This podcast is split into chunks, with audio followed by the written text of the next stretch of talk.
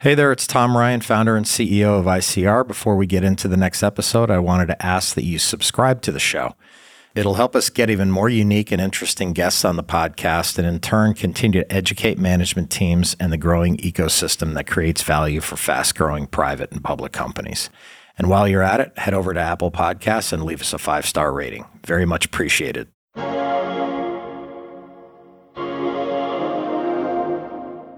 What do you want to do in life? What do you want out of life? What is the end goal? What is the North Star? Once you figure that out, that's easy. Then you just have to put in the places how you get there. Across industries, there are common lessons to be learned from entrepreneurs who built successful brands from the bottom up. So I was just thinking, what can I do? What am I awful at, which is a lot, and what am I good at, which are a few things. I can build things, I can interview people. I'm also a cinematographer and a video editor. So I put it all together and figured out what I need to do.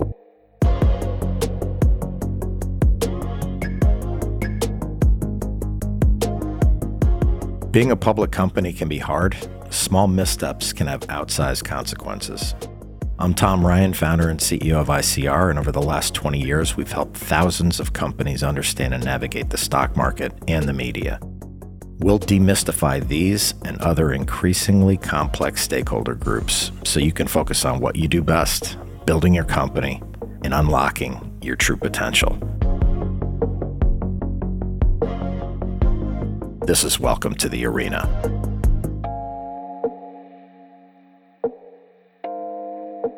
You know, America is a place where anybody with an idea who's willing to put in the work can see the idea come to life.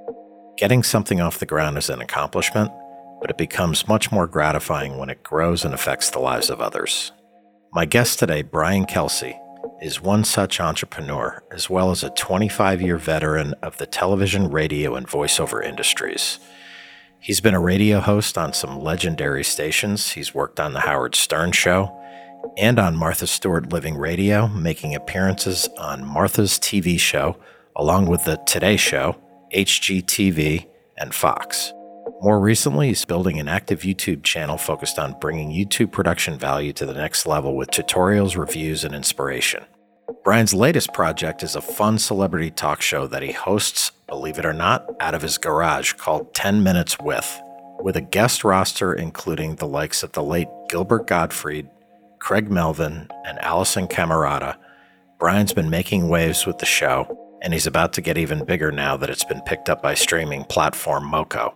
I sat down with Brian to learn more about the development of 10 Minutes With and to dig into the similarities between what goes into building a talk show in your garage and what goes into building any other brand or business. This is a fun one, so buckle up. Let's get into the arena with Brian Kelsey.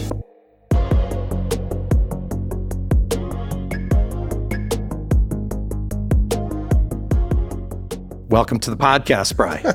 Thank you. I'm just laughing because it just sounds so ridiculous as as you're reading it. You know, he started a talk show in his garage. I know. This podcast, it's typically we're talking about CEOs of companies and those in the ecosystem around those companies that help create values. But entrepreneurs uh, like yourself are doing that every day and trying to make it happen and building your personal brand and content library. And I think people are like really taking notice. I did when I saw the show. Thank you. Everybody's got some sort of passion. Entrepreneurship scans all sorts of talents and genres of things, and especially sort of reinvent themselves. Yeah, yeah. Well, listen, um, before we get into some formal questions, I thought I would start off with a couple of icebreakers for Absolutely. you. So it's nice to be uh, interviewed as opposed to interviewing. So this is easy. Yeah. You're so relaxed and fluid. It's like amazing. Are you ready? Yes. Dogs or cats? Dogs. Although recently cats are uh, a close second. Fly or be invisible? Uh, fly, definitely. Agreed. Uh, Beatles or Stones? Uh, Beatles. The last time you cried, was it a happy cry or a sad cry? Um, it was a happy cry. Good for you. At what age do you think people start saying, I've had a fall versus I fell? um, Oh boy, probably around my age. I would say 55. You're a little below the average. I've asked these to so many people. Maybe you're arthritic. If you ever released your own fragrance, what would it be called? Beach. a combination of sand, sweat, uh, suntan lotion, um, and And vodka. yeah, exactly. I was going to say beer, but uh, vodka too. That, that's Yeah. fine. Either one. What's your most frequently used emoji? Uh, thumbs up. So annoying. If you went to prison, would you focus on physical fitness or reading books? Oh God, physical fitness probably. If you didn't live in the US, what country would you live in? Let's see, probably the UK. Do you think there's life on other planets? And if so, are they more or less advanced than us? Yeah, kind of. I, I think there's something out there, and they're probably way more advanced than us. I totally agree. Have you ever milked a cow? No, I'd love to. I hear it's great. I can, I can, I can arrange that. That would be a good episode for yeah, you. absolutely. Um, what do you put on first, socks or pants? Oh, a thousand, thousand percent socks. I think I'm the only one. Congratulations, you made it through the icebreaker. Thank you, boy. Whew. You've had such an interesting background.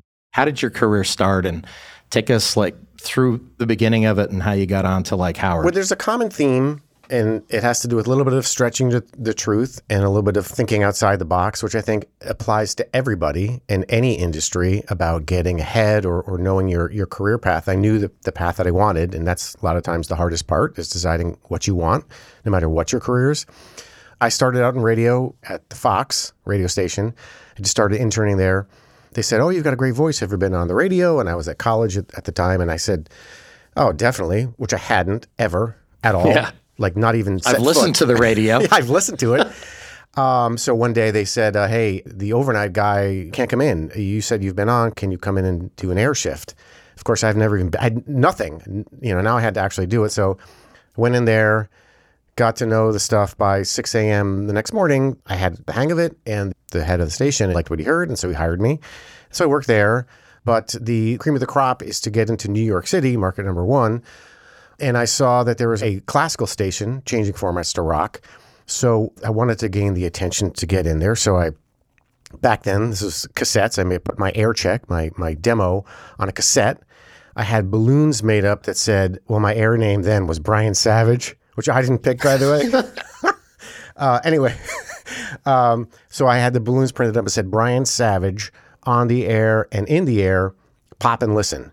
And I put them in, I put a cassette in there, I blew it up, blew up the balloon, and put it in a box and sent a box with the blown up balloon. And I got the job. And then later found out that he's like, that's exactly why. It's like, not because you have any talent, but because that it was so creative. right? Everybody has talent, but it's like who's more creative? It really is like it's just those little things that kind of stand out. And then from there, I kind of did the same thing, getting into K Rock in New York. They just changed formats, so I got hired there, and that's where Howard Stern broadcasts his show. And he came in one day to my studio and he said, Brian, you know, I'm a big fan. Would you mind doing what you're doing for K Rock for me? Which was being the voice of the station and the production, meaning like anytime you listen to the radio, in between this, the songs and you hear like, you know, coming up, blah, blah, blah, blah, blah, blah, blah. So that's what I started doing. I started making bits and I could do anything I wanted, just as, as ridiculous as I wanted to, which was great. And still doing K Rock. And I was also doing voiceovers as well on the side. And then my contract was up and I decided to just go out on my own and with Howard as a client and my voiceover clients and just be freelance. And so I worked for him for many years, did voiceovers, and then things kind of switched more to television. I was kind of, still am in the kind of home improvement genre. I'm a licensed carpenter, even though I just do it for fun and for friends. So I was a guest on the Martha Stewart radio show at Sirius XM. And then it turns out one of their hosts was leaving and they said, you know, you've got a radio background. Would you want to come and do the show? And I said, sure. So for four years, it was a nationwide talk show for four hours every morning. We had to interview everybody and anybody we could in the Martha universe. Um, and that sort of led to appearances on Martha's TV show. And that kind of led to the Today Show and other different segments and stuff like that. And you were doing like some home improvement type stuff in that segment because, you know, that's kind of what you're great at as well. Well, I'm passionate about it. Years later, that's kind of how it all sort of came together in that, like, what do you want to do in life? What do you want out of life? What is the end goal? What is the North Star? How, and again, once you figure that out, that's easy. Then you just have to put in the places how you get there. So I've been obsessed with late night talk shows forever. I mean, I, I, went and saw David Letterman back in the NBC days when I was really young. I think I was 16 and just obsessed. So I always wanted to do that. And so I was just thinking, what can I do? What am I awful at, which is a lot, and what am I good at, which are a few things. I can build things. I can interview people. I'm also a cinematographer and a video editor. I can bang that stuff out and have all the equipment. So I put those together. I'm like, you know, wh- what am I doing? I also, and P.S., I live in the area of the country that there happens to be a lot of famous people who live in the area close by. So I put it all together and figured out what I need to do. You know, I still do it mostly uh, by myself. And was this was this 2019? Yeah, this was 2019 and had a nice big garage and I started out simple and then I just went crazy and started build like originally I was just going to kind of build a YouTube set, but then I was kind of like why not just go the whole thing and I built a custom desk the size of Conan O'Brien's desk because desks for late night talk shows are a different breed and they're it's very different, not just regular desks. And then started doing it. I got it all set and I was sitting there by myself and I'm like, well, I got to get a guest. Who do I know? Dude, I love like how authentic the show is. You know, just to echo what you said about the late night talk show, you know, when I was growing up, Johnny Carson was just the man. You know, like I've never seen a guy get more laughs in my life off of like bombing jokes. And then I went to college in the fall of 82 and I had four years of Letterman. It, people don't realize it was like a cult. Maybe he was a little bit like Steve Allen in the old yeah. days, but he was just like absolutely game changing for that late night talk show. And it's amazing that that's like your inspiration. The industry has always said when he first started, that was such a huge college following because it was on late, because it was irreverent. I agree. Same thing with Johnny Carson. I mean, there are three framed, really nice photos on my studio wall. You don't really ever see on camera, but it's one of uh, kind of a behind the scenes of Johnny Carson, one of David Letterman, and then also Jimmy Fallon. But early 1980s David Letterman is what the show was sort of modeled after in terms of the feel and, you know, which is why you see on the show I have a phone, an actual, like an analog phone like a rotary. Yeah. And my kids are like, oh boy, dad, that's an old fashioned phone. I'm like, is it really? Like, oh God, I'm that old. One of the things I loved about David Letterman, and again, this all ties into passion and what you want. I know that I wanted to be able to plunk down a line on a phone, pick up the f- handle, and be able to hear the dial tone, the dialing all throughout the studio. So I had to put in a PA system in the studio so like you could hear everything. Then I had to figure out how to hook up a phone so that it records because I have to record everything separately. I need it, you know, everything on a clean channel so later I can mix it all together. But also need to be heard in the studio. And it took forever, but it worked. Yeah, and the be- the best part is all those great bits were done with like no money, you know. Like there's no budget, which is like the best part of it. Exactly. And you know, they're not ashamed of that and they celebrate that and they, you know, embrace. Exactly. Exactly.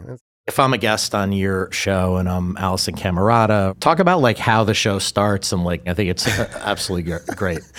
The reason why it's called 10 minutes with is because I set a 10 minute or I tried to in the beginning, a 10 minute limit for interviews because I know it needs to be as easy as possible for the guests, as fun as possible, and as quick as possible. So behind the scenes, before they get there, there's like eight cameras. I start the rolling. I test the audio.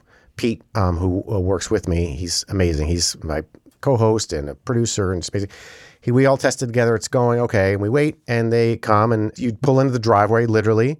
Hello, nice to meet you. Quickly, Pete puts a, a lav mic on them, and then we just have them stand outside the garage door.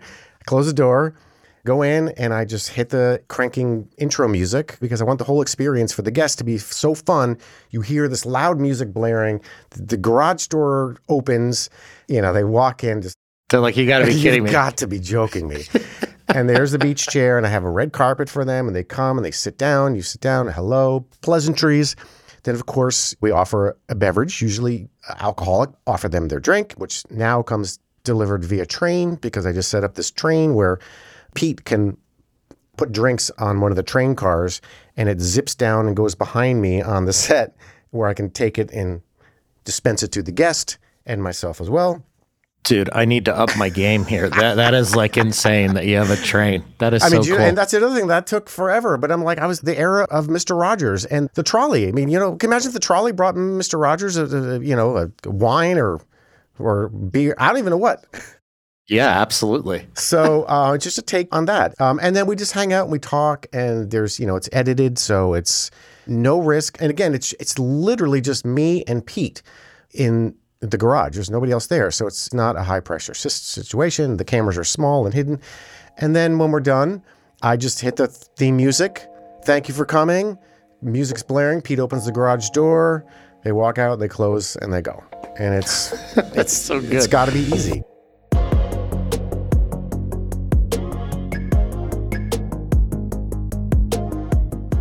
Similar to other talk shows of its kind, 10 Minutes With is broken up with special pre recorded segments in addition to Brian's guest interviews. While interactions with his guests are the heart of the show, Brian's special brand of humor really shines through through comedy bits which range from ridiculous public gags to rejection letters from would be celebrity guests. I asked Brian which segments have been his favorite to produce and record, starting with my personal favorite, Celebrity Dry Cleaner. We're trying to go to find celebrities and there's a, a, a cleaners called celebrity cleaners so we thought well let's go down there. Maybe there's some celebrities and And where is it? It? was in greenwich connecticut. And of course uh, they were yelling at us the whole time. They didn't want us in there and they were not so happy about it. But then i ended up putting my uh, my headshot from you know 1992 in the window. I thought that was so funny because, you know, you go into all these dry cleaners and they have photos like the eight by tens of these celebrities all the time. And I always feel like if you're in the dry cleaner as a celebrity, you're either on your way up or on your way down.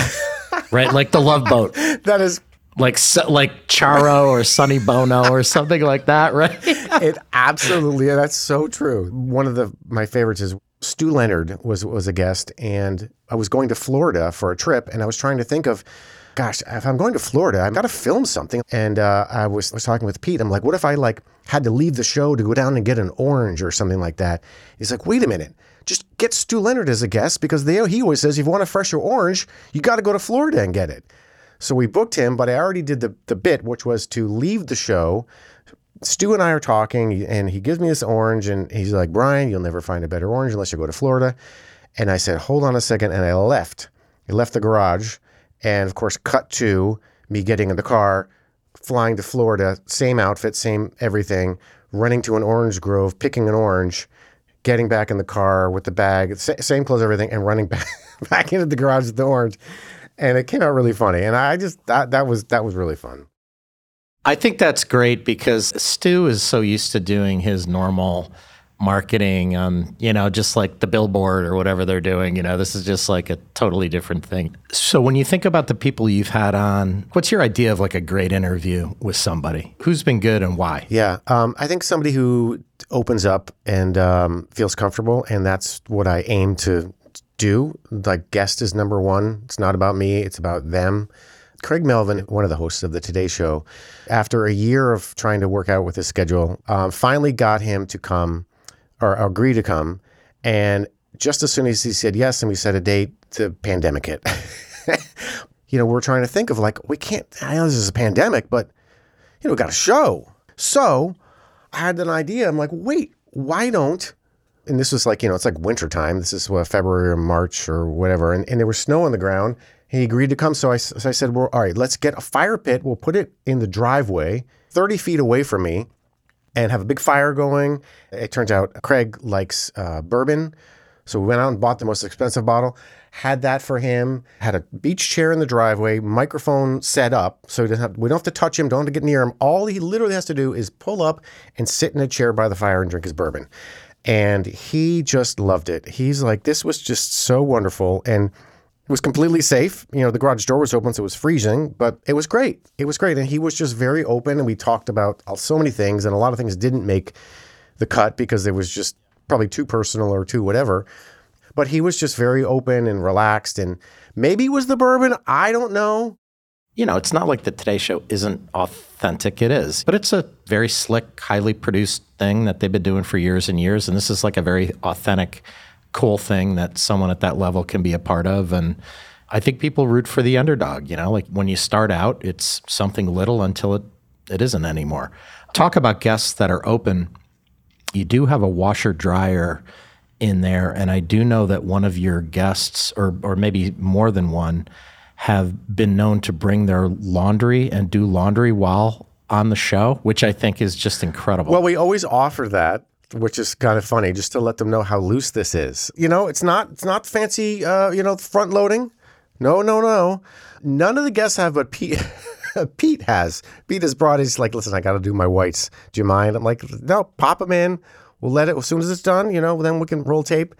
But again, it's part of the the, the feel to let them know that this is not formal, um, and we're just having fun. Again, like kind of being an underdog and doing everything yourself, from constructing the set to playing the music to doing all the camera, the audio, the mixing you're booking your guests yourself and you've had a lot of rejection letters, a couple are doozies. What can you share with us about that? Yeah. Well, you can imagine there are publicists for a reason. Publicists protect their talent as they should.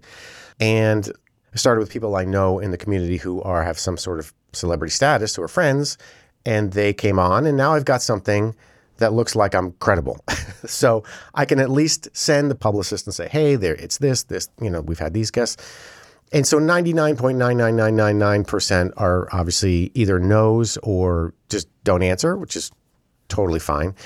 But a lot of times we get rejections and they're usually polite, you know, but sometimes they're just, you know, I think it was um, Paul. Paul Shaffer. Yeah, it was it was something about like he's not available ever. Like the word ever was in there. You know, like ever and ever, like forever and ever for forever. He's just not available. that actually hurts that you use that word, right? Like is it not available? There's no there's no chance. Not even one in a million. Ever. So if if this thing blows up and becomes super successful, like uh, it no doubt will, would you let Paul Shaffer on in the future? Of course, that would be that's the whole fun part. That's the like you know, I don't know. Who, you know, I could just hear him. I don't know who's handling my PR, but that's not, you know. So that's all the fun of it. And so we read those rejection letters on the air or on the show as well because it's just it's just funny. It's like why not? I know that the show is being distributed or it's getting more widely seen. What's your social media strategy with the show? First of all, social media, whether you like it or not, is just it's so important in any industry. I try to focus on two LinkedIn and Instagram. LinkedIn is how I get to the people I need to get to. I know people who are not even on it, you know, who maybe are unemployed or whatever. I'm like, you, you need to have already been in this ecosystem so you're ready if something happens. That's how I get to publicists, to anybody for the show. And so last September, the show got picked up by a streaming service. Um, it's called Moko. They stream around the world, and now any shows we're going to do now will be on Moko. One of the reasons why I like the channel is because their whole thing is all kind of good vibes. You know, they contribute a lot of money to charities, whatever. But they're that is my thing. Like I don't talk about politics. I don't talk about. It's like it's only fun and just good vibes, and they just love that. And so that has helped with social media as well. I've done so much research on social media and what works and what doesn't. And I know what works for Instagram, for example. Instagram reels are what spread you, get you out there. So I've been trying to focus on that in a certain amount, you know, 15 seconds long, whatever. But in the end, it's it's really about what you're putting out. If it's good content, so it's not like you have to put everything out something out every single day. But as long as it's something valuable, people will pick up on it and that will get spread out. I think that was the key thing. Is just give some value to your posts. What are your aspirations for the show? Like, if you looked out five years from now, what would it look like? Because when I think about all the people I interview, everybody's like building something, and you're no different. In your mind, what are you building? I am building a brand. It's a show, but it's it's a brand, and I would love to have it be on a bigger platform, whether it still be in a garage or be in a garage on a set, on a soundstage, but still with a very scaled down low pressure scenario. They won't let me, but I'm sure I'd still want to edit the show myself because I edit it a certain way. I want it to look and feel a certain way. Plus, I know all the sucky stuff that I want to edit that I said. out.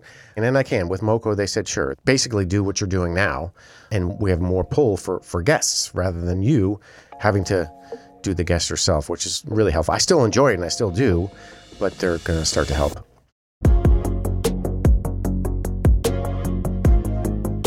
Whether you're growing a multi million dollar public company or hosting a talk show in your garage, there's a lot of commonalities to be found in the success stories of brands across industries.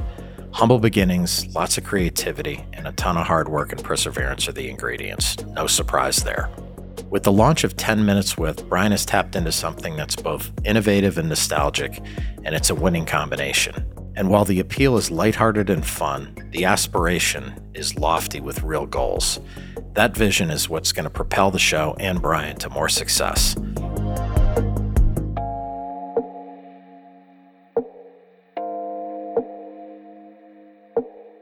Welcome to the Arena, we're working really hard to bring you exciting guests and great content. If you found this episode insightful, subscribe to the show on your podcast app and leave us a five star rating. The more the show grows, the more interesting voices we can have on the podcast and in turn, that should demystify a lot of the stakeholders around public companies and soon to be public companies. Thanks for listening. Another big thanks to Brian for joining us on the podcast. We had a lot of fun hearing about his stories and learning about his goals for the show. To our listeners, if you haven't caught an episode of 10 Minutes With, really suggest you go to YouTube and check it out. This is Tom Ryan. We'll see you next time back in the arena. References to specific stocks are not intended to be recommendations for specific trading behavior. Comments presented on this podcast are intended for informational and educational purposes only, and do not represent opinions or recommendations on whether to buy, sell, or hold shares of a particular stock. All investors are advised to conduct their own independent research into individual stocks before making a trading decision. In addition, investors are advised that past stock performance is no guarantee of future price performance.